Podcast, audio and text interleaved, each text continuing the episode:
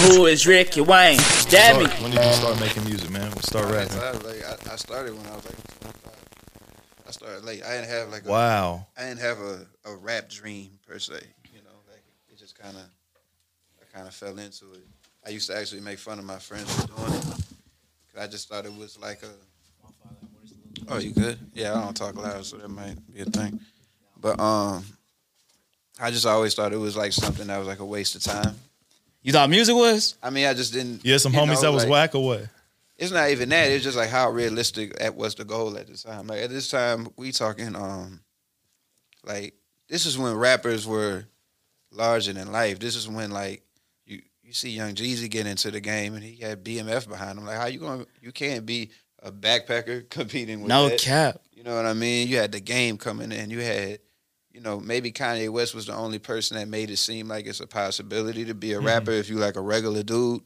But still, yet and still, it's like he was Rockefeller's producer, did massive hits before he ever became like a you know, a rapper. I was laughing at his documentary because like you're watching that documentary on Netflix that they came out with, and I was looking at it and I was like, why they making it seem like he's struggling? Like, I mean, I get it. You struggling to get into the rap game, but like, bro, you got platinum hits out. They delivering G-Wagons to you. Like, I get people not taking your rap serious, but quit acting like you like, oh, I'm so sad, I'm not a rapper. That's how they had to like, sell it. Yeah, I get it. But it's like, come on, man. So what was it when you were 25? Like, when did you cross that line to be like, nah, you know what? I'm about to do this and I'm about to, like, did somebody tell you? Did you freestyle? And they were like, yo, that's actually really dope. Then you, hold up. That's what it was, bro. I laid vocals.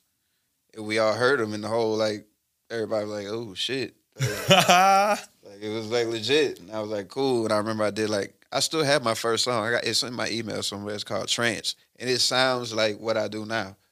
Like, it was the exact type of shit. Like, you know, the whole little smooth rap type style that I do now. And, yeah, bro, it just came naturally. And I, like, heard and I was like, oh, this is kind of cool. I always been a huge fan of rap. I always was more into it than I should have been. Like, I was a fan. Like, keep up with what was going on, buying Smack DVDs and all that type of stuff. I just didn't have any aspirations of doing it. Man, you know? Smack. Yes, I still watch that stuff now to keep, like, I'm not motivated about a lot of the current stuff that I see, but I still get on YouTube and, like, pull up the Smack DVDs and watch that. It's cool to see, like, watch, like, even, like, my big homies, like, Slim, see him, like, in the beginning with Pharrell on the Smack DVD. Oh, yeah, yeah. You know what I mean? That shit cool, bro.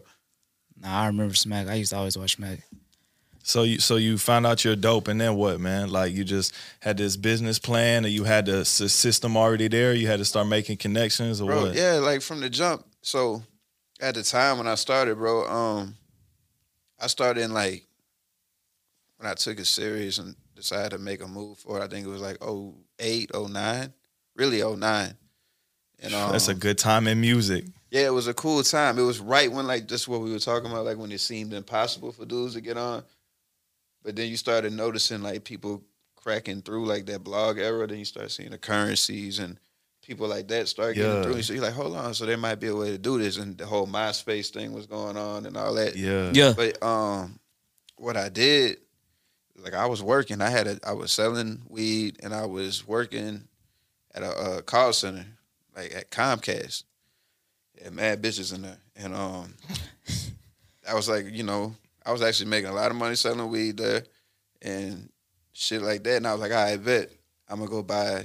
My homies, well, to get to why I did this, my homies and David, he probably know them. They were called like the Fab Five. They were club promoters or some shit like that. And they had Club Next, like downtown. And I just seen how they promoted. They handed out flyers. This was the flyer ever when you come out and have flyers on your car and all that type of stuff. And I was like, okay, fuck it. I'm going to stack some bread. I'm going to go get a one of them towers that burn CDs and just print my own shit up and hand them out like flyers. Fuck it, I ain't even going to ask them. I would see dudes like, this is the time when you would be at the gas station and dudes would be like, oh, buy my mixtape. And I'd be like, nigga, I never heard of you. Buy it. You know what I mean? Like, I never understood that business model. I'm like, well, I'm going to buy something I've never heard of, bro. That don't even make sense. So I was like, but fuck it. My way of investing in myself at the time was like, I'm going to just burn mad CDs and just have to get these shits away. And I did that shit. I think we gave away like 1,000 CDs, and that cost a lot of money at that time. It was like, fuck, like it cost me a lot, especially to be getting nothing back. But it didn't really seem to be working. I just was kind of like, fuck it, and I fell back for a minute. So how you get it to take off though? Nah, so I stopped when I said fuck it. I just kind of went about my life and shit. Just started trying to figure out what I was gonna do and work or whatever. And I had a job opportunity in Dallas, and I took it. But I still had time on my lease in Houston, so I went to Dallas. Man, I think it was like the second or third day of the job, and it was just like an office job, bro. Like it was like guaranteed good money after like a certain amount of years, not initially. But it was like, you know, in a couple of years, you could possibly, it was a family hookup, you could possibly, and they were like, you could possibly start making like 80 grand, whatever. I'm like, holy shit, yeah, cool. And, man, you know, like I was just used to like being young and figuring it out, you know, like I said, I was hustling on the side and working. And I got up there, bro, and I'll never forget, I sat behind a desk and I looked around, bro, and it's like, it was a nigga in there working, bro, and he looked like Stanley from The Office. I don't know if y'all watch that. Yeah. That's the show right there. Man, you know how Stanley looked like. Stanley looked like he over it. Like unimpressed. You know what I mean? He just looked unimpressed over it. Like he just going through the motions. This is life, but that's how all the niggas in that office looked. Dang. And I was thinking about what they had in the parking lot, and I was just thinking about life. And I literally got up like probably like was in like 2 hours of the second day that I was there. Just got in my car, packed my shit, and went back to Houston, bro. Like, I was just like, nah, this ain't it. Like, wow. I'm not about to do this. Now that I was like, was I hooked on being a rapper? Not that either, but I knew I didn't want to live like that. I mean, look at how I look. I'm fucking, you know, like, I didn't have a plan to be in the office. I had all this sitting in there. Like, everything was tatted up. Like, everything was like, I'm in an office with a fucking button up on trying to, you know, like, yeah, man, look at Stanley. I'm not going to be Stanley. So what happened was, and this is how the world worked, call it God, universe, whatever you want to call it. The next, I drive back to Houston, still had my lease. The next day from being home, I went to this streetwear store. The fuck was it called? It was in the same area I was talking about where I lived, on Dunleavy and Montrose. Sucker Punch. I don't know if y'all remember. There was a spot called Sucker Punch. And I'm in there, and we looking at clothes and shit, and who walks in the door? DJ Mr. Rogers. Rogers walks in there. I'm a shy nigga, so I didn't, you know, I wasn't about to press him about nothing. I didn't know if he had got the mixtape or if he, you know, if we need to get one, whatever. Cause he was one of my favorite producers at the time. He had made Swang for Trey, and that beat, like, man, I love that beat. It's one of my favorite beats to this day ever. And, and then he did shit like on Slim's project, like Top Drop on Boss Hogg. But he just had a lot of records I loved. I gravitated towards his shit. And it was just crazy. He walks in there, and he used to DJ at the homies, my homies that I said were club promoters' parties. He was like the one that DJ'd their party every Saturday. And my homeboy said went up to him, and he rapped with him. And he was like, oh, yeah, I got his tape. I fuck with it. And we rapped, and he was like, man, this is my number. It's my email. I'm going to send you a bunch of beats tonight. And I was like, cool. In the back of my mind, I'm like, this nigga going to forget. He ain't about to send me shit. You know, lo and behold, about like 11:30 that night, midnight, he sent me a bunch of beats. And shit, I recorded them. And that led to my first tape with him. And it's been upward from there. Oh, it was from a tape with Rogers? Like, that's what started out. It was called that's Volume 1. So that he sent me those. He sent me like 6-7 beats. I sent them right back, like done. Wow. And he was how long did that take? Let me ask you that. Like from when you got the beats, because he'll tell you it was like some next day shit. It wasn't like no. Like, I'm not exaggerating. See, this the point I'm trying to make is I feel like people be sometimes missing the opportunity that comes in front of them because they like, hey man, let me just sit on it. I'll get to it. But you was like, nah, I'm finna hit him right back. Nah, there's certain things I could say. I've even might have fucked that up. Like currently, sometimes that shit will happen to me, and I'll get an opportunity, might sit on it in the past. But it's just certain things. Like I told you, I wasn't even expecting him to send me beats. So when I got the email, and I'm like, I didn't give a fuck how they sounded. I'm recording the audio. No cap. Like one of my favorite producers right now. Dope. He's hot as shit. Like, you know what I mean? He was coming up, and I did the shit. sent it right back to him. We just happened to click. He really dug my work ethic and shit, and we just became friends, and that's like my brother. So, like, you know, I mean, of course, over the years, that's you know, we grew to that, but yeah, man, it just worked. It just, like, my sound, like, worked with him. I never had to, like, go sit through mad producers and all that shit to go find, like, what, like, Les's vibe is or what my sound is. I didn't have to go through phases. I didn't have to try trap shit. I didn't have to do anything. Like, he heard my tape, and I did rap over, like, this is the era when you rapping over other people's beats. When he heard my tape, yeah, I rapped over some popular beats, but it was real specific. It was like Neptune's beats. It was, you know, it was just certain things. Yeah, yeah. Like, oh, this, he understood where I was coming from and what I was trying to do. And he just happened to be the same type of, be on the same frequency. And, like, you know, like-minded people get together and then, you know, you create some cool shit. That shit wild. So, I mean, just not giving up and just leaving that freaking job, you know what I mean? That was probably, like, one of the best moves I ever made because this shit really did happen. Like, there's no exaggeration. It was leave, get to Houston, go shopping the next day, even though I'm fucking flat broke. I don't even know why I was in that store. Like, I had no reason to be shopping. And fucking he was there, and it played out like that. That shit crazy. Yeah.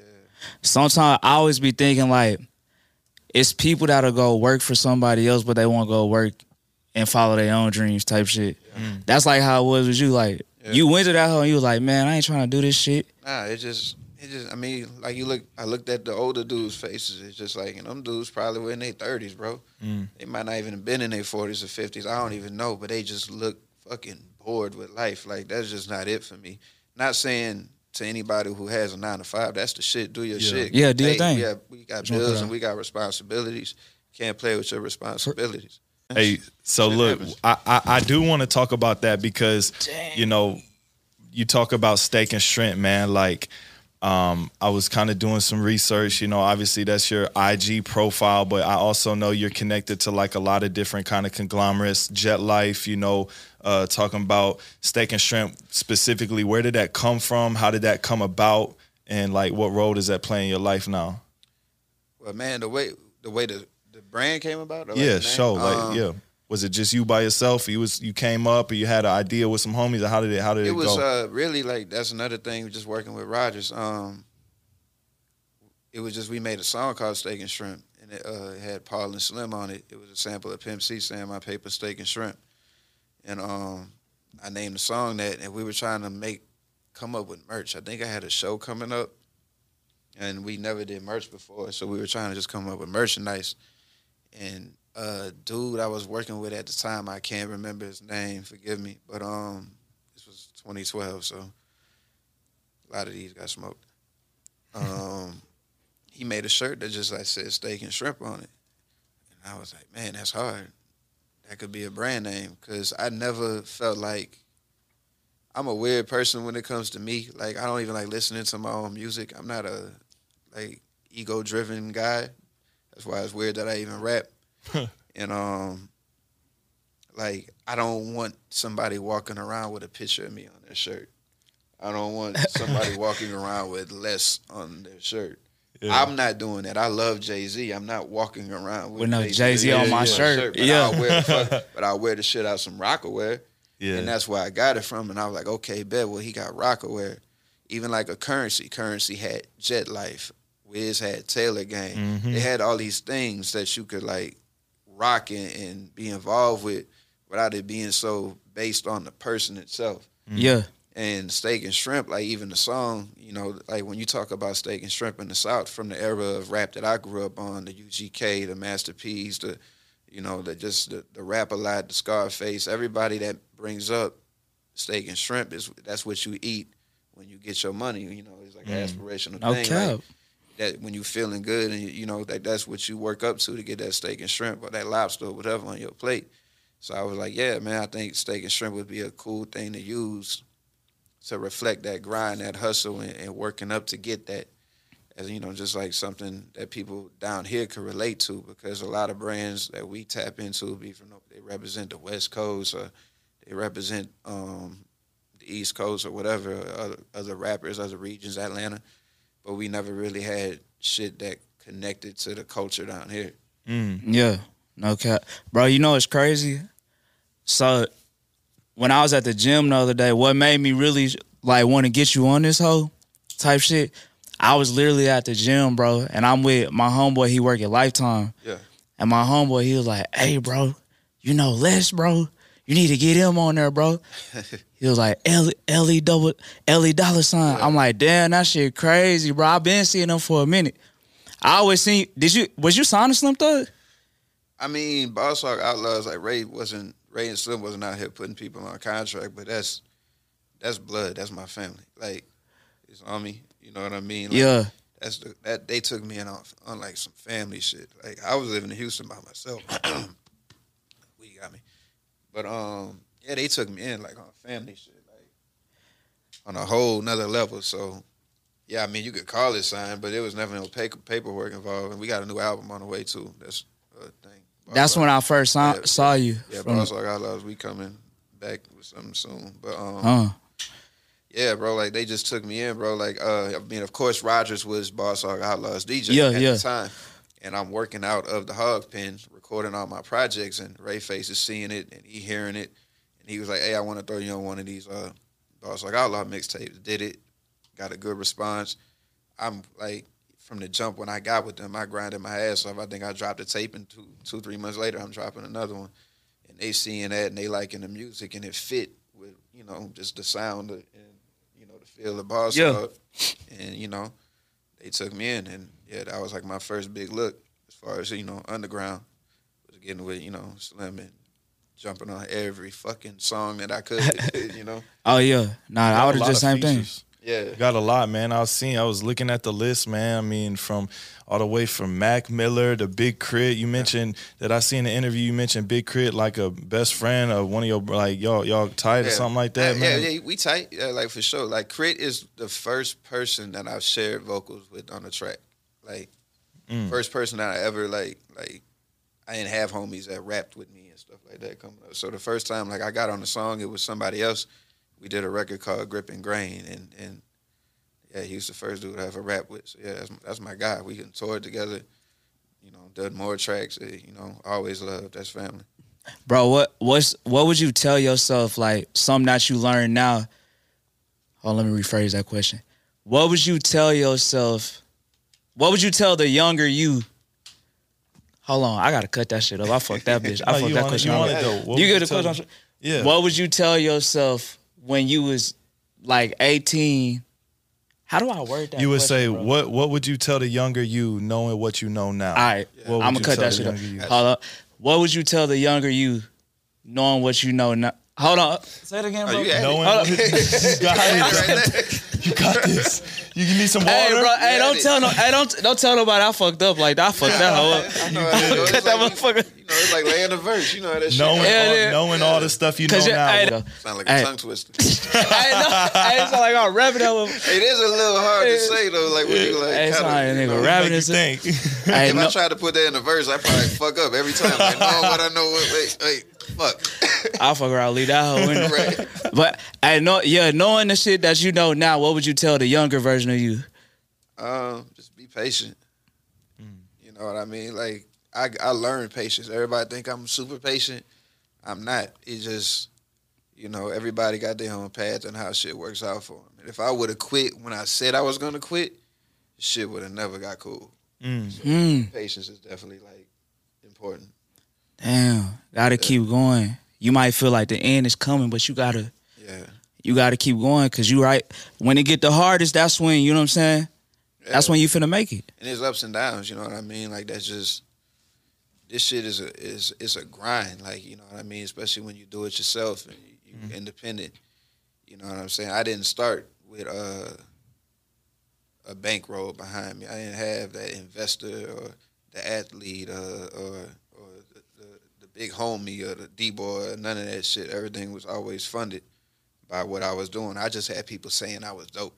Yeah. Like, even when I got the Boss Hogg, it wasn't no money involved. Like, I was still, like, doing what I had to do to make ends meet. Yeah. And you know, and record. Like, I had shit in Best Buy, but I didn't see a dollar from it. And I saying that, and that ain't got nothing to do with Boss Hogg. I understand how the game worked. We was underground rap label. Like, I didn't want money. I just wanted to be doing exactly what I was doing, soaking up game, so I could continue on and grow my own shit. Yeah. You know what I mean? And I came out at a tough time. A lot of people don't get it. I came out in 2010. Bro, I can't get anybody to buy music when Drake is dropping for free. Oh, yeah, you can't. This is that era. You know what I mean? This is the live mixtapes, that Piff, Mediafire, Link, Mega Upload. You had to get your shit away for free and hope and pray that maybe you'll get booked for $800 here and there. You know what I'm saying? That shit crazy. Like, if you ain't had a job or a hustle, you know what I'm saying? So, you know. But, you know, you see the dudes like Spitter and Dom Kennedy and Freddie Gibbs, like all these dudes I'm cool with, Crit. I'm watching them lay the blueprint and they shit happening for them. So I was like, I bet. I just got to figure it out, you know, for myself and for where I'm at. So, you know. That shit crazy. What's the most fulfilling thing that you get out of life these days, man? Like, what just brings you the most joy? Man, it's just being able to get up and do what you want to do. I think that was always my goal. Like, I can get up and just, like, if I feel like recording today, I can. If I don't, I don't have to. You know what I mean? Like, I don't feel pressed to do nothing. Like, I'm in a good space. Like I always remember having a conversation with Curren$y, and he was just like, it gets way cooler when you don't have to do it.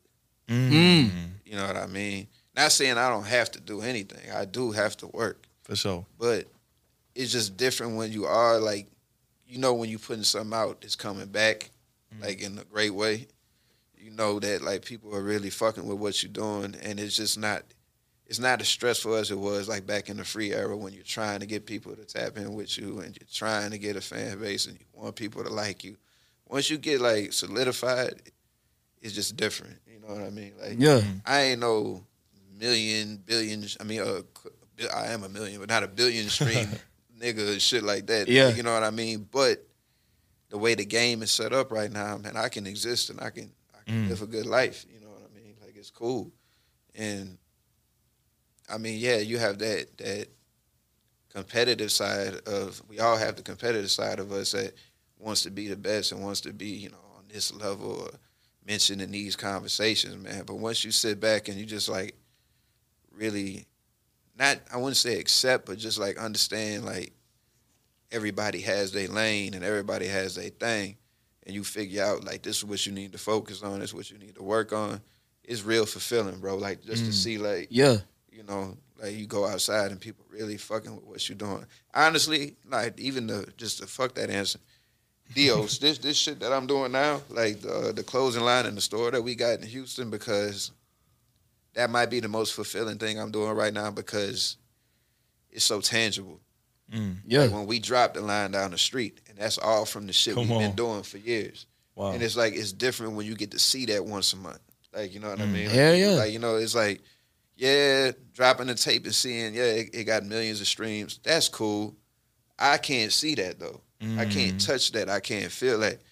But, like, dropping some shit at the store and dropping clothes online and watching that shit sell out just because people are that tapped into what you doing, that's cool, bro. Like, it's a different feeling. That's when you know, like, people really fucking with this shit. Oh, no cap. Yeah. Bro, so what would you say about the fashion, bro? Because I was telling him the other day, bro, I know how to dress, but I don't know shit about fashion. Yeah. So you, like, is this like, you like on the fashion tip real heavy? Nah. The shirt hard though. That be like, in the glass is hard. The whole fit. I don't the shoes, consider everything myself hard. A fashion dude at all. I don't wear no high fashion shit. I'm not really into, like, whatever's cool at the time.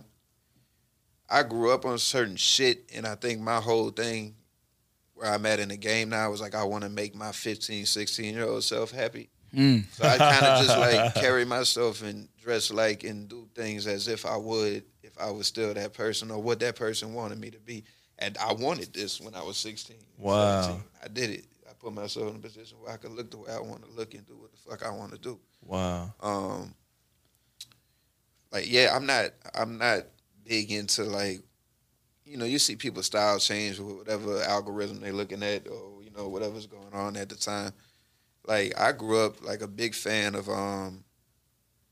just, like, Travis Barker, and he had Famous Stars and Straps and all these, like, Rogue Status and all these different brands. And I was heavy on the skate scene when I was a teenager and stuff like that. And it's just skating? Yeah. Oh, that's hard. And, you know, just heavy into everything, bro. Like, I was real well-rounded coming up. I had a lot of... I was the dude that hung out with everybody at school. I didn't call nobody nerds and no shit like that. Like, I never had issues with nobody. I just fucked with everybody. It was like, oh, I'll do that? That's what's up. Cool. Let me find out about that. Oh, you do this? Cool. Let me learn a little bit about that. That's just the type of nigga I am. And, yeah, like, I feel like this is regular nigga fashion.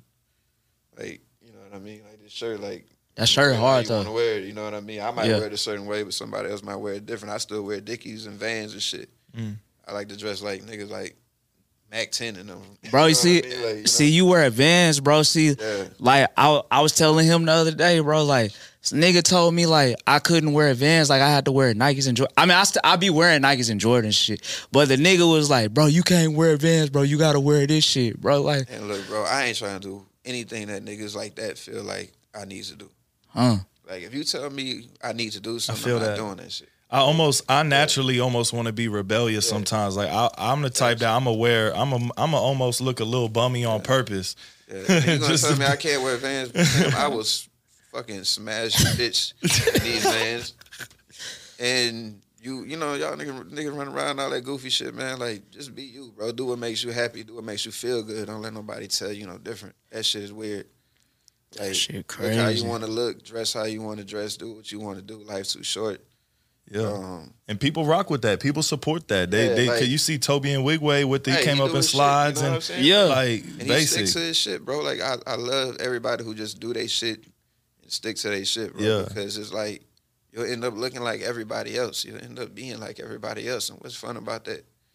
Like, I don't want to walk into a club and like this, I look over and like a nigga just nigga wearing the same fit you wearing, bro. It was like back in the day when we was young and the fucking Jordan would come out and we would go out that weekend. Everybody would have the fucking Jordan. Everybody had that fucking, you know, shoe like on. That's how it was, but I don't want to do that now. Like, it's too many different brands, whether it's like one of my brands or obscure brands that are doing well. You know, there's just too many styles and too many different things to do to not have any kind of like, not to be an individual.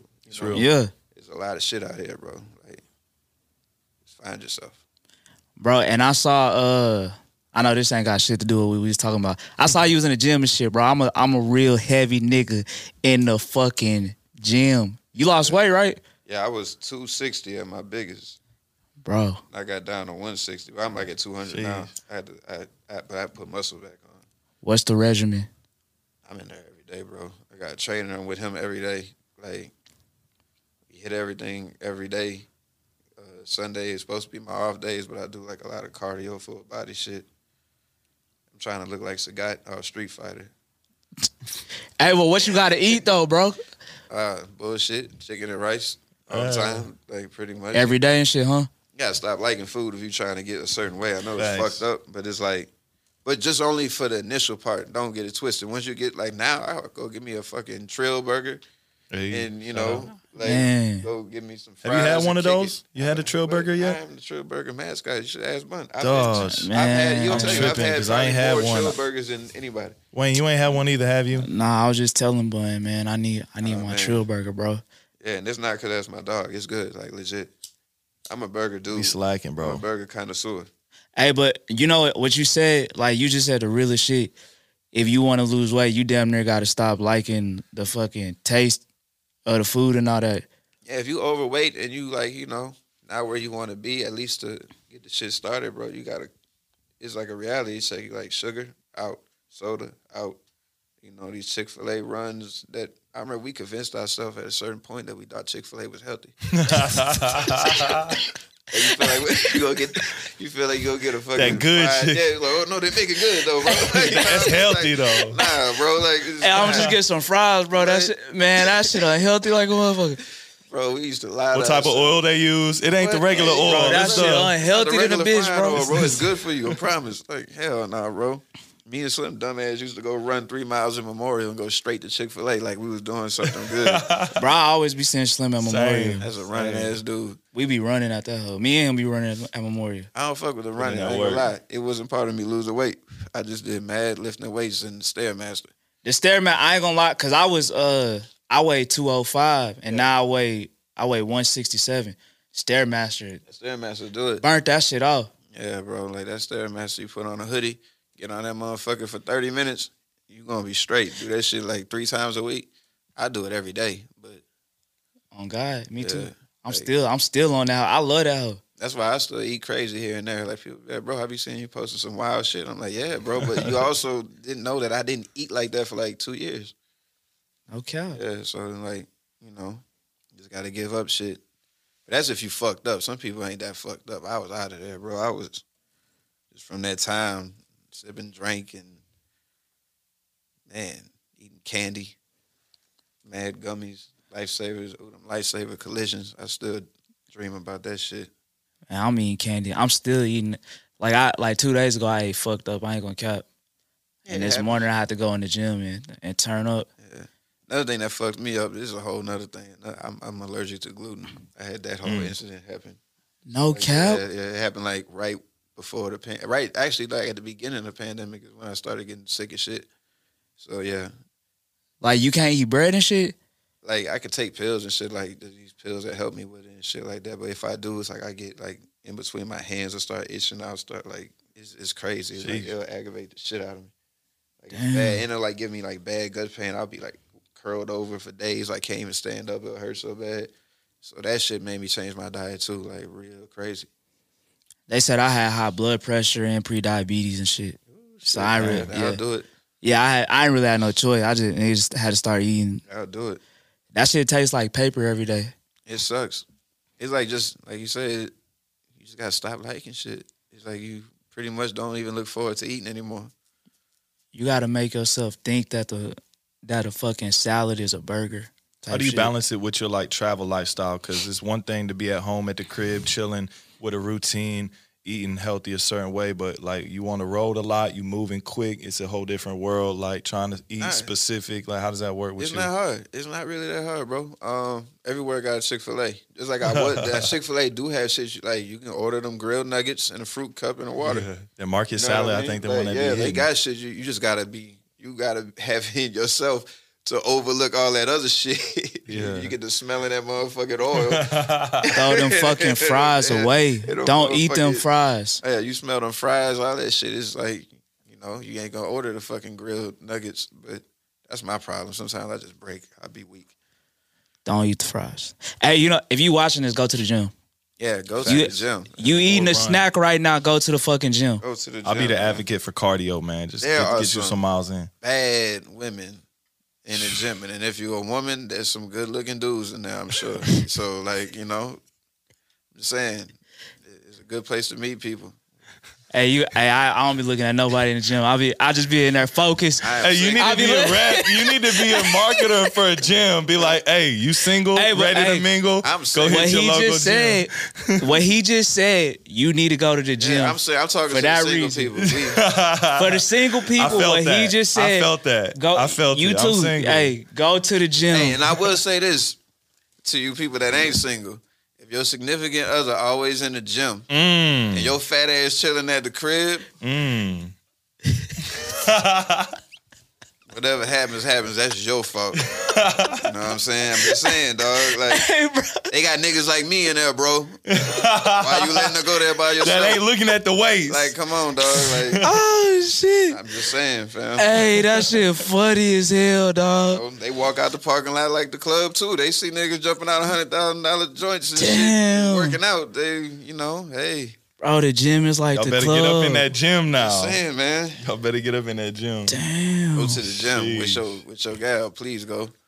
That shit fucked up. Be a workout partner, because, boy. Nah, for real, be a workout partner. Bro, you got to come hit that track with me and Wayne one day, man, on Memorial City, bro. It's a different. No cap. I ain't gonna lie though, we run. Y'all like, no, don't do him like that, bro. Y'all on the track, like a school track? No, he talking about the 3 mile one. That's the one you said. The Memorial. Yeah. Bro, he's trying to play you though, cause this, bro, we run that bitch in 23 minutes. Yeah.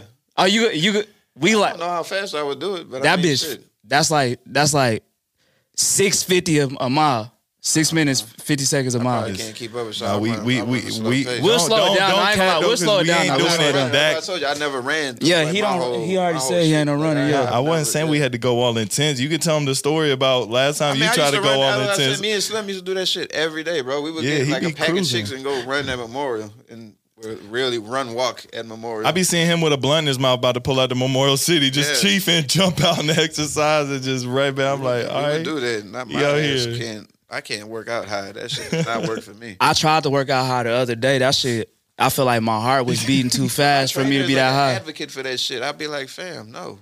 My trainer be doing that shit too. He be high. He's an advocate of like getting high and like before working out and shit. I'm like, bro, like I feel. I heard it helps with like your muscle or something. Like it's kind of more focused on. I don't know. I might just be straight tripping, but he said, "Let's go home." I'm gonna be in that bitch like. I think I'm gonna get to the crib. So it make you not, you're not a productive, like, yo, I'm gonna smoke this and then move around. I'm a real productive rapper off weed, but physical activity, I can't see that being a thing. That I can't work out hard. Perfect example, I learned that I can't smoke before I perform. So you can or can't? I can't. You can't? Nah, you don't? No. What? Nah. I'm surprised to hear that. Some dudes like Spitter, like dudes like that, like they can get up there, Gibbs, they could get high as fuck and go out there and just move. Nigga, I get high. I turn to fucking, I don't know, I'm like a puddle of water. I'm going to sleep. That commercial when the kid just melts into the couch that they used to.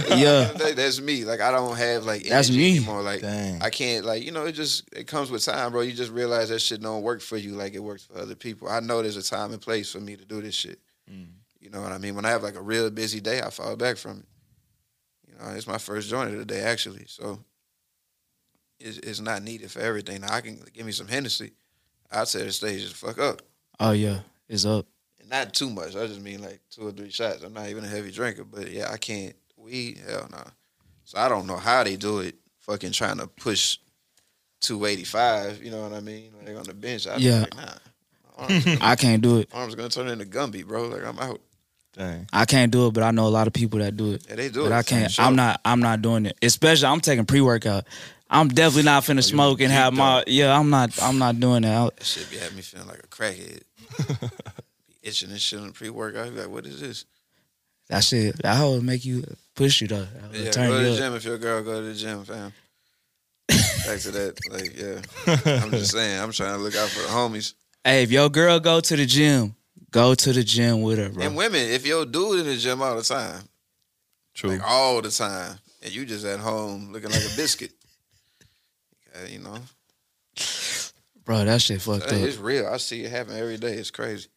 That shit, bro. If your girl go to the gym like 2 times, you know what I'm saying? She done went 8 times a week. It's only 7 days in a week. She start doing 2 a days. It's a wrap. Oh fam. Lord, she doing 2 a days, yeah, fam. Go and hang it up. You better have the bankroll of all bankrolls. Go and hang it up. But you know, if you got the bag, you feel me.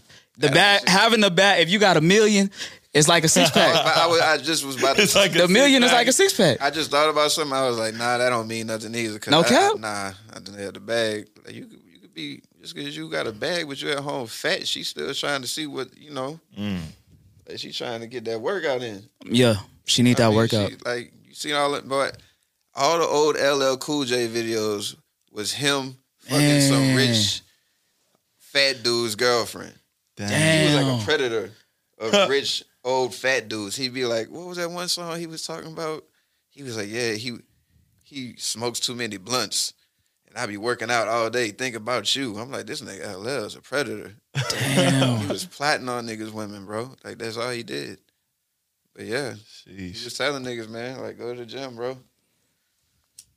I don't know. That's your song, go to the fucking gym. Do your shit, man. Keep your ass in the gym. What's it called? We saw that you used to be in band. Used to do band. Band? In high school? Like band. Yeah, like band. Like Blink 182, no. No, like band. Nah, I was in band in high school. Yeah, for sure. What instrument? Drums. Dope. Drums and cymbals, yeah. So you know how to make beats and shit? Yeah, no, I produced like a bunch of my projects. The collab album me and Bun B did, I produced the whole project. No cap? Wow. Oh, bro, I didn't even know that shit. Yeah, that shit crazy. I make beats for sure. Damn. You still got a set these days? You be playing a set? Nah, man. Nah. I can get on one probably, but like, hell no, that shit loud. Yeah. I ain't know where I'm gonna do that at. I ain't gonna cap, playing drums harder than the bitch stuff. I done tried it, but I like niggas that play the drum, they got hella fucking repetition. Like, yeah, that shit is. It's repetition. You just, once you do it from like a certain age, it's just like literally your body just gets used to it. I was different for me. I was able to just jump up on one and just be good. But the reason I think it was because like ADHD in a mug, bro. So I just grew up tapping. Yeah, just, and it wasn't just random taps. It like became rhythmic and like I'm clicking my teeth, just all that kind of weird stuff. Mind always racing. Then I got on a drum set. I was like, oh, this is just going to be like the pencils at school. And I just was laying down beats. Exactly, like the pencils at, yeah, you know, I was like, boy, I used to piss people off. I mean, all day on the fucking table. Yeah. I was cold on them hoes. I ain't going to cap. Lunch table be booming. Lunch table go hard, yeah. I was a freestyle king. I lived the Drumline life. That was before Drumline came out. But yeah. That movie changed the game, yo. Yeah, man. Everybody wanted to be a drum. Everybody was a snare player. Everybody trying to. Shout out to St. Aug High School in New Orleans, man.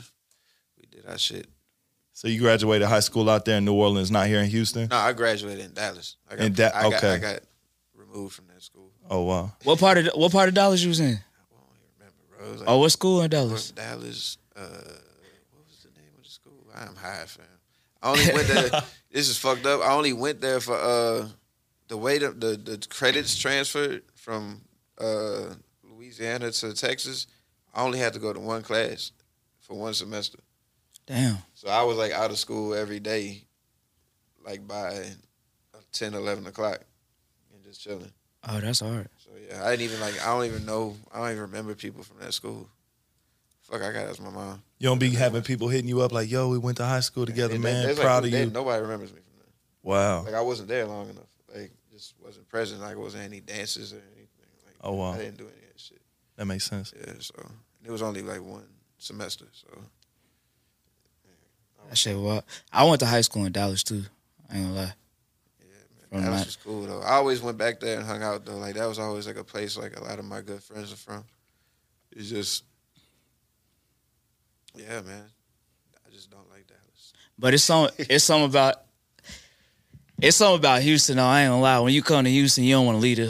That's why when I got that job, that's why I left. Like I was like Dallas too. It was that. It's like, not the same, Dallas, bro. I like to visit. I just it's not for me to live there. Like, it's not, bro. No, bro. I could not.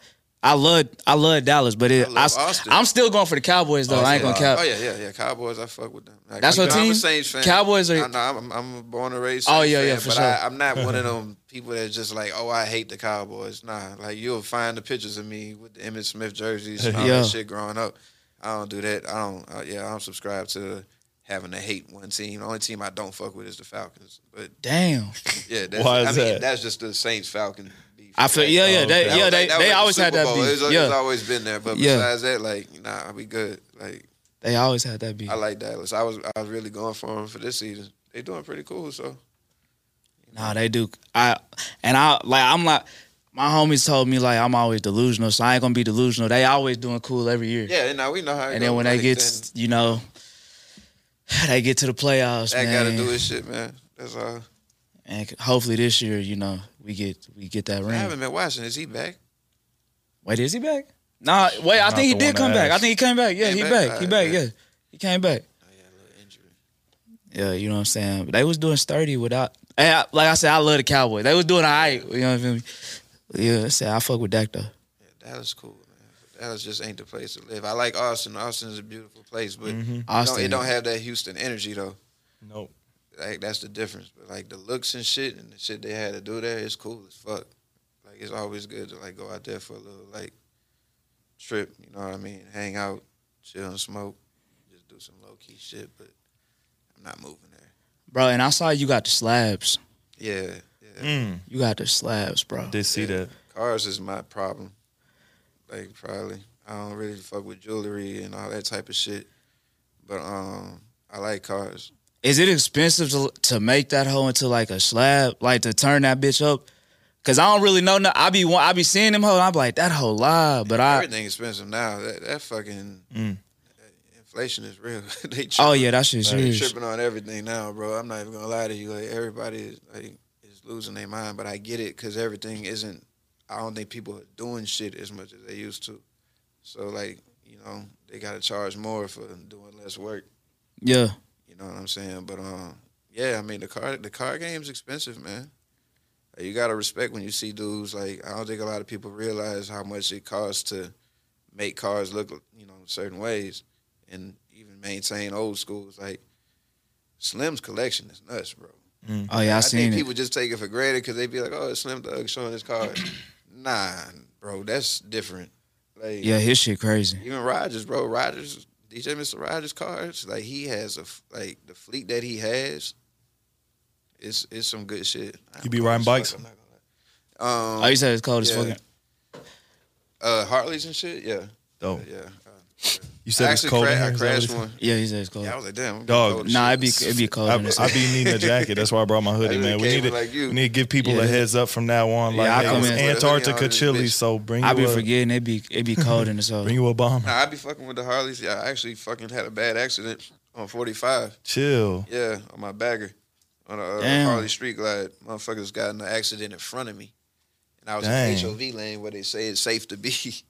But when motherfuckers crash right in front of you and you on a fucking bike, there's nothing to do. So I had to literally like to slam on my brakes and bail. Yeah, I fucked my leg up. I had all kind of road rash. I tattooed over it right here. But you had to go to the hospital and shit? No, I rode home.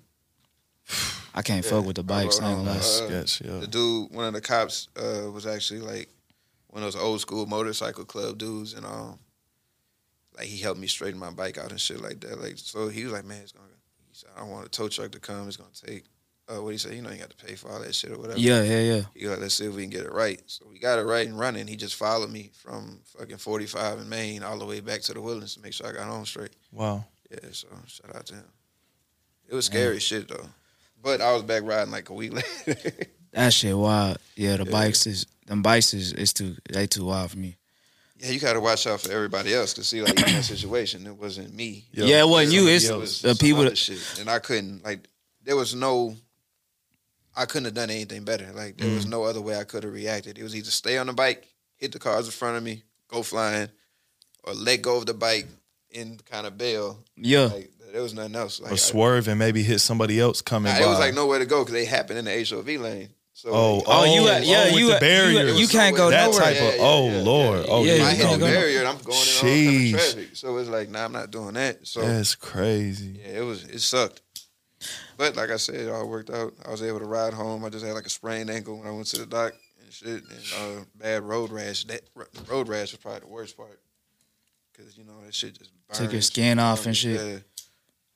Man, just go to show, man. Like, you never know what's going to happen, man. Like, tomorrow really not promised. That kind of just drives me to, like, you know, just look at life in a way like, yo, I'm going to get it today while I'm here because you never know what could happen on the way home or, you know, and it's like well, I lost a family member, like actually two of them in the same week, like 2-3 weeks ago. And it's like instead of, like, letting that depress me, I'm like, you know what? I'm going to let that motivate me and push me forward to, like, seize the day, you know what I'm saying? Yeah, like, nah, man, you gotta live. Like, even with the motorcycle shit, I remember everybody be like, man, be careful, don't get hurt. But it's like, bro, people die every day in their cars. Mm-hmm. Like, my dad's been riding motorcycles forever. It's good, you know what I mean? Like, it's bad things that do happen, but it's bad things that happen to people on planes. It's bad things that happen to people walking down the street, riding bicycles. You see the bikes all over the city with tied to the side of the road for somebody on a bike. You know, you just got to live, man. You can't be scared. You just got to do shit, bro. Like, when it's your time, it's your time. I ain't saying go out here and try to speed that shit up. But, you know, enjoy shit. You got to try shit, man. Like, go hang gliding. Go bungee jumping. You'll be all right. Yeah. You know? Damn. If you would have lived your life in fear, bro, and not stepped out, then you wouldn't be where you at today, you know? Yeah, anybody, bro. Like, yeah, fear isn't, you can't be scared, like, at all. I ain't scared of shit. Can't make no decisions out of fear. Fear be holding a lot of people back, though. Really? Like, I'm talking about, like, just in general, with life, niggas scared to make a post on Instagram because he's scared of what people think, not knowing that if he posts that shit, it's going to change his life. But that post might turn you to a millionaire, bro. So you scared, like, you get a Lamborghini, bro, you still gonna be worried about what they thinking, fam? Mm. Like, and it's too accessible now, and I hope people don't realize, like, man, like, this time gonna pass by. Yeah. This whole little time of being able to just jump on social media and turning up, you know, whatever you got going on, something's gonna happen. I mean, you see they're already trying. They're trying to get people to pay for things and do different stuff, algorithms and all that shit. I mean, bro, like, it's a time now that you can, like, for free, jump on the internet and try to turn your shit up. Don't be looking back 20, 15 years from now when it's not like that anymore and being like, fuck, I should have bust that move. Because now I got to go through all these loopholes to get this shit done. You know what I mean? It's accessible for everybody to try to live out some sort of version of their dream right now. Yeah. So, you know, or you could work for somebody else. You know, your choice. Up to you. And there's nothing wrong with working for somebody else to tell you figure your shit out. Just make sure you figuring your shit out on the side. Like, don't just go to work and go home. Mm. Yeah, real shit. I mean, I stack, like I said, I stack my bread up from them burners from fucking Comcast. So, like, you know what I mean? I was making money at Comcast. So, like, I used that to go hand out the CDs I got to Mr. Rogers. And that's what started my whole shit. So, you know. How'd you start? How was the transition when you started stepping into real money, you know, and being like, oh, okay, I'm getting somewhere for real now, and now you at a different level of, you know, they say with more territory come more responsibility. Yeah. You learn a lot of hard lessons, or you had some people kind of giving you game, mentoring you along that journey. Like, what did that look like for you? It was all the above. Everything you just said. It's going to be hard lessons. You're going to have mentors. But I'll never forget... Curren$y telling me something one time when I asked him a question, and he was like, man, bro, I wish I could tell you how to do that, but shit has changed so much from the time I came in the game and when you came in the game, I can't even tell you. Mm-hmm. And I be telling that to my little homies, because it's like, man, they be asking me for advice, and I be like, bro, man, shit was different when I came out, bro. Like, even though, like, people still may look at me as a new artist in some ways, because they still just finding out about me, like, If you know, you know. Like, I got lucky enough that my second mixtape was, like, on a level that a lot of people seen it.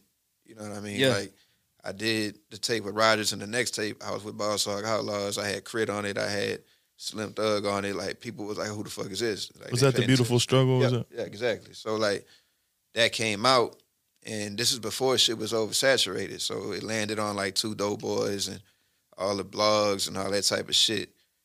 You know, I was able to get visibility, man. It wasn't like I was fighting 50 fucking releases. Really more than that, like these kids are now. Like, I got young homies who trying to rap, and I just be like, bro, all I can say is just put out as much music as possible, bro. I seen something the other day that was like on a Friday, it's like damn near 1,000 releases or some shit. It's some crazy more, shit. Like, yeah, like it's probably number. More than it's probably more than that. Damn, bro, like I didn't have to cut through that much shit. I mean you could still say I'm cutting through it now because like the new people that find out, but I was still able to establish myself at that time before all this shit right now. So yeah, man, this game is different, man. I'm trying to figure it out like on a daily. I don't really like wake up and I can't say we know what we're doing. I don't think nobody does. This shit is like water. It is changing every day. Like, it's hard to, like, you know, just get a grip on it. You have to just kind of adapt with it and pay attention to what people are doing and pay attention to the people that fuck with you the most. Like, it's cool to grab new people, but you got to make sure you focusing on, like, them. If it's only 15 motherfuckers fucking with you, tap into whatever that thing is that those 15 people really love. Yeah. So they could tell 15 more. Mm-hmm. You know what I mean? I got a question for you. We talk about the female situation, okay? Yeah. So you're doing your thing, you grinding, you've become successful in these ways. You're not locked down with a female and that type. Do you see homies that be like just so focused on the female situation that they let their dreams kind of like it seem like it distract them or keep them? Like, do you run into that? Is that a part of why you're single? You've been focused on the grind, married to the game type, or how's that been? Okay, so I was in a relationship for a long time in my career, like maybe 4 or 5 years. So I can't say that it never affected me in a negative way as far as work. Like, never that. She was very supportive. I've never had any issues like that. But what you're saying, I mean, I could see it from two different points of views, though. I mean, you could be single in this game and fuck your whole shit up just because you're running behind that. Mm. You know what I'm saying? I see that more than anything. I'd be like, man, fam, like, there's only so much you can do, bro. You know what I mean? Like, make sure you stay on your shit, because worrying about that shit, I've seen a lot of people fall to the wayside fucking with that shit. You got to stay focused, bro. And, I mean, you don't want to be, on the other side of things, you don't want, I hope, you know, somebody wouldn't be with somebody that's, like, not fucking with what they doing. Mm-hmm. Pushing them forward. I mean? Like, yeah, if they not pushing you forward, male or female, like, in any situation, if you got a dream, your significant other is not pushing and going just as hard for that shit as you are, nah, man, that ain't it. That ain't the one. Ain't no reason that they shouldn't be doing it, you know? Nah, for real. Like, even in my relationship, like who I was with at the time, they pushed for my shit just as hard as I did. You know what I mean? Like, that wasn't what the problem was. So, like, you got to make sure you with somebody who got your back and, like, wants you to win. For sure, for sure. And you got to make sure you at the gym. And make sure you at the gym. And that's relationship advice. Class 101. Yeah, Class 101. Yeah, just fuck with the right people, man. People be out here chasing the wrong shit. And my niggas, there's only so many that you can do, bro. Like, don't get caught up in that shit. Fam, if a nigga called me and asked me where the hoes at, bro, I'm just gonna hang up with that nigga, bro. Like, nigga, where the money at, fam? Come on, right. Man, hoes, everything comes with the money, for sure, for sure. Yeah, you get money, the hoes gonna come. Yeah, and I ain't saying I'm, you know what I'm saying. Everything comes with the money, man. You get your money right, you get your bag right. You feel me? You was if you wasn't doing good in school when you was young, you was a nerd or something. Graduate, get a good ass job, get your bag right. There you go. You in there. Oh. get your bag right. I'm telling you, when you get the bag, you got a six pack, but you really don't got a six pack. But you get the, you know what I'm saying, you get the bag, you got a six pack. You feel me? Like, for them LL Cool J niggas though. Yeah, but the LL Cool J niggas, you know what I'm saying? Lurking. They lurking. Super lurking. They lurking, and then how your girl twerking. No cap. Get right though. Get in the gym. No cap. But yeah, with that being said, man, appreciate you coming through, bit out. Are we done already? Oh no, we don't gotta be done. Shit, I ain't trying to. You know what I'm saying? I don't know how long you got. I know if y'all got everything y'all needed. Nah, shit, we can keep this out. We keep this whole running. Yeah, like, I don't do this shit too much. I got another question. Nah, we can keep this whole run. If you we cool. I'm chilling. It's traffic time right now. So I'm cool. I'm vibing. I'm chilling. Bro, I want to hear about your introduction to Curren$y, because like one of my most influential artists growing up was like, I'm talking about that 2009 Wiz, Kid Cudi, Mac Miller, Chitty Bang, like Chitty Bang. That whole era, like that was impactful to me. So when I was on everything Wiz was doing, he dropping the How Fly, Wiz and Curren$y doing these whole projects, and I immediately got put on the Curren$y like that. So like, bro, how did you get into that scene? Man, so, you know, at the time, like you talking about Beautiful Struggle and shit, when that was coming out, like, you know, I automatically got put into that category of rap. Like, you know what I mean? Like that, like, you know, of course, Crit is on the project, so all the Crit listeners, because that's right when he did his shit. When I think, what was it? Return of Forever? No, was it Return of Forever? Whatever, which one, Crit was here, I think. That might have been it. It just came out with, like, Moon and Stars. I'm in that video. Like, me and Slim got a cameo in that video, and it's Curren$y and everybody. But what it was is we just, anytime Spitter was booked in Texas, I was opening act. Like, they would put me on the shows. And it just kept happening. And we kept crossing paths. And I think a friend of mine, Brick, he had said that Spitter had came to one of the shows I was opening for early and watched my set. And, you know, he had seen how people was fucking with me and shit. And then I think I came out with Gran Turismo. And we had a mutual homie that he had gave him the hard copy of it. And he had fucked with it, and he hit me. And he was like, at this point in time, the Boss Hogg Outlawz thing had disbanded. Like, it wasn't like, that's why I always say it wasn't really like a label. It was like a group. Yeah. You know what I mean? Like, Ray wasn't holding nobody hostage on no contract shit or nothing. He was like, you know, we just come together, we Boss Hogg Outlawz, but everybody does their business, you know, like as they do. And Slim had like started Bar's Life. J-Dog was doing SDS. Me, I just had my Steak and Shrimp shit. And I dropped E36, and it was like a real like niche car project about like old BMWs and shit. Yeah, and, that's not hard. At that time, you know, Curren$y is known as the car dude. Like, he raps about the lowriders and the old schools and shit like that. So we on two different types of shit as far as like car type of stuff. But people are like always mentioning me to him on social media and saying, you know, oh, y'all should do music.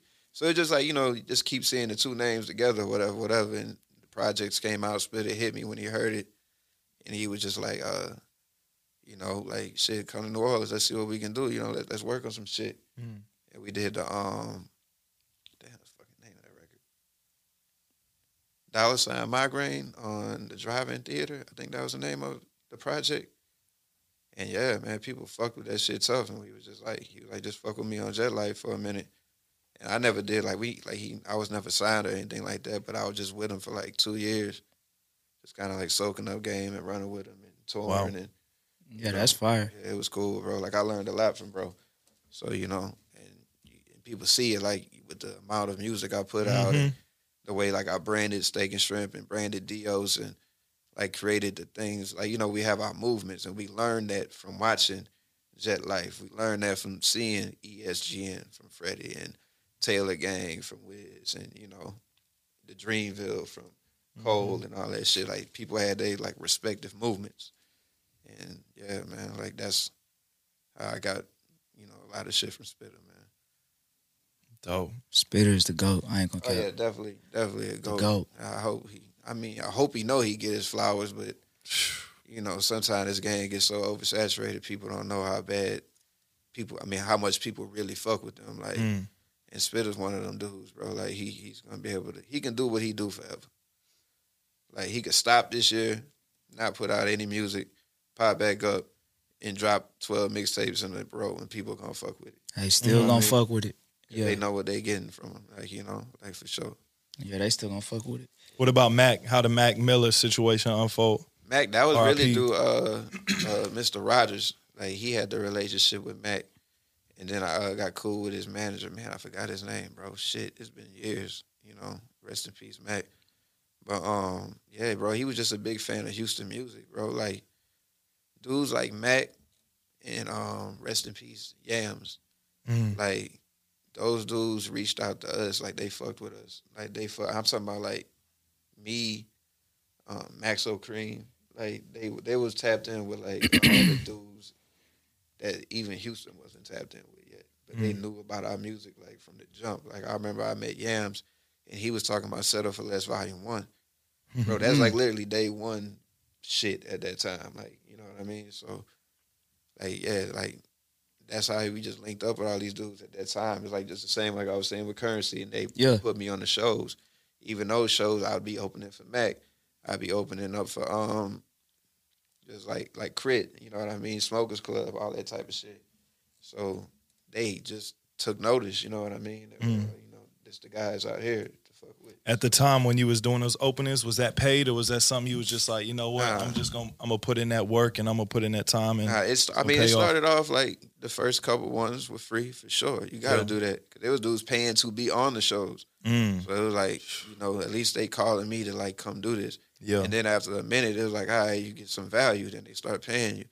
And then like the shit go up and up and up. Like that's when you asked me that question earlier about responsibility changing and like noticing shit during the time. I always had such a gradual build-up. It was never just like no overnight shit just got good. Yeah. It was just like one day I looked up, I was like, oh, shit's pretty cool now. Like, you know what I mean? You know, like doing your taxes and shit, you look and you're like, okay, shit is kind of like, this what's up. Like, oh, I'm up. I didn't even know I did that. That's what's up. Like, you know what I mean? But like, it was so gradual though. It was never like I just woke up one day and like shit was like cool. Like, even still now, it's like it just gradually gets cooler. Like, that's why I just keep working. Like, it's, like, always been this. Like, I never had, like, a thing, but it also never went like this. Oh, my bad. Yeah. Like, it never did that. Like, it's like, if you look at my, like, even we were looking at my streams the other day, and, like, it just goes like this. Like, it just growing.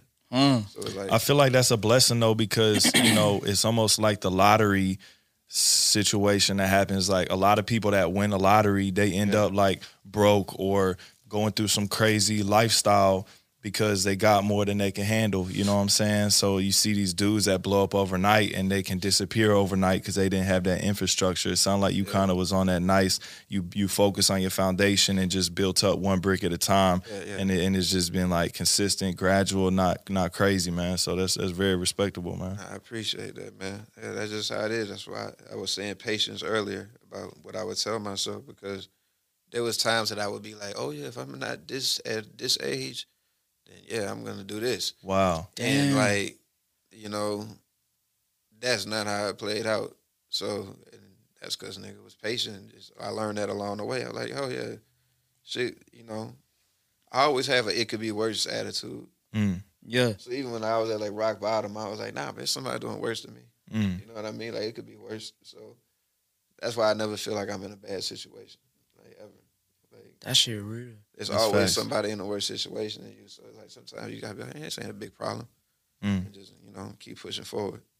Yeah. And then when, you know, when you put that time on it, when you be like at this age and shit, that shit'll put pressure on you. Yeah, it puts, like, you see, I see like kids, stress. You know, you see the tweets like, oh, if I ain't got a meal and a kid and husband with two kids at 30, then fucking hang me. Like, well, you gonna fucking stress yourself out because he said, go ahead. I remember that. When's your birthday again? Yeah, right. You check back in when you're 30. Tell me how that shit went, man. Like, yeah, life gonna do what it do, man. And then you tell God you're playing, he gonna laugh at you. Come on, something like that. Yeah, yeah, yeah, man. I'm living by this motto these days. It's like, I don't lose, I either win or I learn. You know what I'm saying? Right. Yeah. And it's like failing forward. Like, the only difference between somebody that's successful and somebody that's a failure is that the successful person never stopped failing, and probably actually failed more than the failure, but the failure just stopped when they failed. Dang. The successful person just actually kept getting up and going and failing again, but they failed forward and eventually look up and it's like, oh, it's success now. Oh, that's deep. That's like what we said earlier about not being scared. You can't be scared. Like, you gonna fuck up.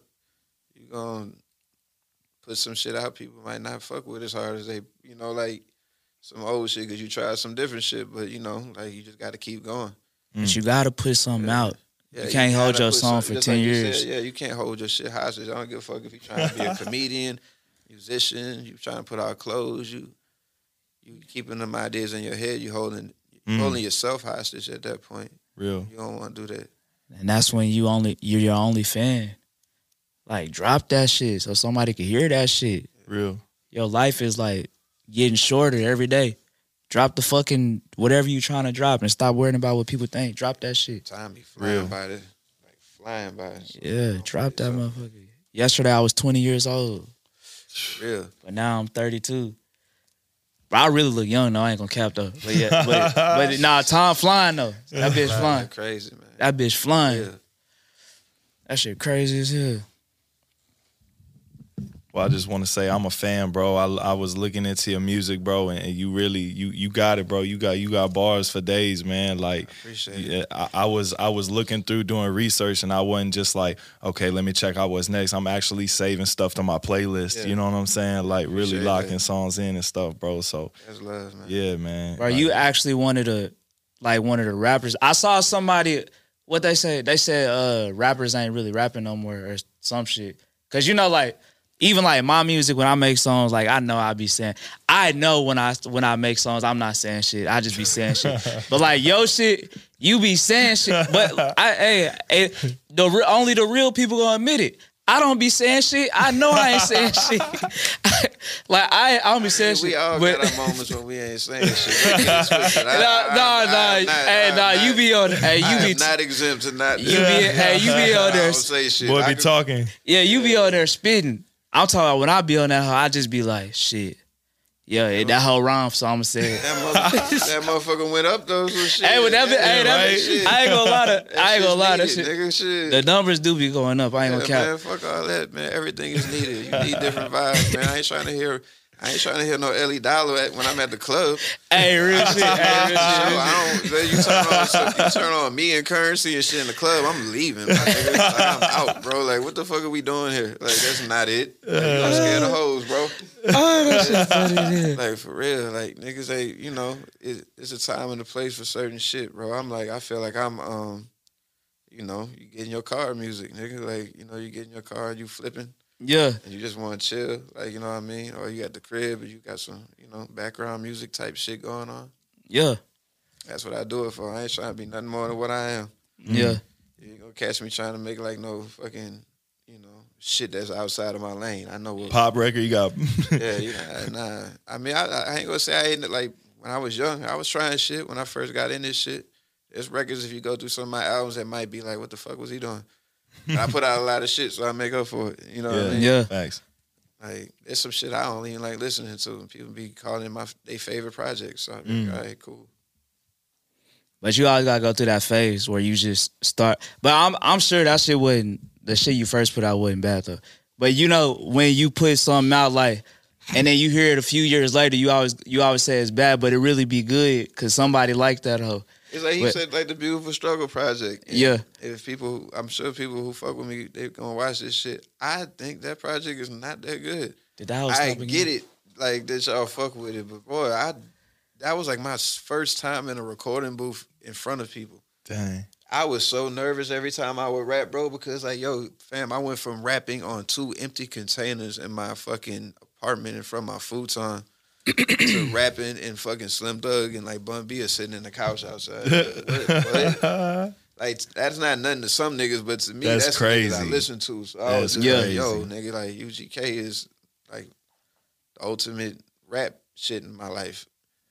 And like this nigga outside the room while I'm rapping. Like, even when I did the project with him, I was like, you know, holy shit. Man, I still be sitting when I see Bun, I still be feeling that way. Yeah, bro. Like, he a living legend, bro. Like, he don't even act like it. I think all them niggas living legends. I think Slim, like Paul, all our niggas, bro, like these niggas in Houston are icons, bro. Like, for real. I think sometimes they such like down to earth dudes, and we get to see them in regular spaces. We so blessed to see them in regular spaces all the time that we kind of take it for granted. Yeah. That we like really got some icons just walking around this bitch. Yeah. Yeah. You know what I mean? That ain't the culture everywhere else. Yeah, I don't think that's the culture with OGs and other cities like that, for real. It's not, bro. Like when my homies from LA and the East Coast see me and Bun do an album together, they were like, bro, never over here. It's like, you will never see that shit happen. Like, real shit. Doing like a, like, you don't see shit like that happen, bro. And I thought about it, and I looked, and I'm like, damn, you really don't. Like, maybe the Bay Area might be the only place that get that. Yeah. That shit great. And then Bun, you know what I'm saying, he hopped on the podcast and ran it up. Right. Went viral as hell. And he didn't even have it. But me and Bun been cool for a long time. So when I asked him one time, he was like, man, Ricky, you know I got you. You ran it up. Yeah, man. You see how he'll promote the shit like it's his. Yeah. You know, and he posted on his page and shit. Yeah, see. Like, shit went crazy. That's the energy we need out here, man. That's why he's see the year he had. Yeah. Fucking rodeo versus Trill Burger turns into the fucking best burger in America. Like, you know. And he just came in, and I'm not gonna speak on the specifics, but he said he was just in here like an hour ago, and then the 5 minutes that he was in here, he was giving free game and talking about like the Astros World Series type partnership he got coming up. So like he going crazy, but like he giving game though, even off the camera. Like, ain't no cameras rolling, dude just spitting facts. Same, I seen Paul Wall, Johnny Dang a couple years back. He just giving free game. You know what I'm saying? Like, that's crazy. That culture is really dope. But that's like when Bun was talking on here, that's how we really talk in real life. Like, we weren't talking like that for camera. Like, he really like, we talking, having the same conversation. Bun a special dude, bro. He one of them ones, bro. Him, Slim, like all these dudes. They just, like I said, I think people take it for granted how accessible they are because, you know, we so used to seeing them, bro. But it's not like that. They really legend, like, legend. Flowers, we gotta give them, man. Like, all our legends, bro. Like, it's too many to name, but we blessed to have them out here. Facts. No cap. But on that note, shout out to the legends, man. We gotta end it now. The cameras is run out of me. I don't know what the fuck is going on, man, with the cameras, man. But appreciate you pulling up, bro. Like, means a lot.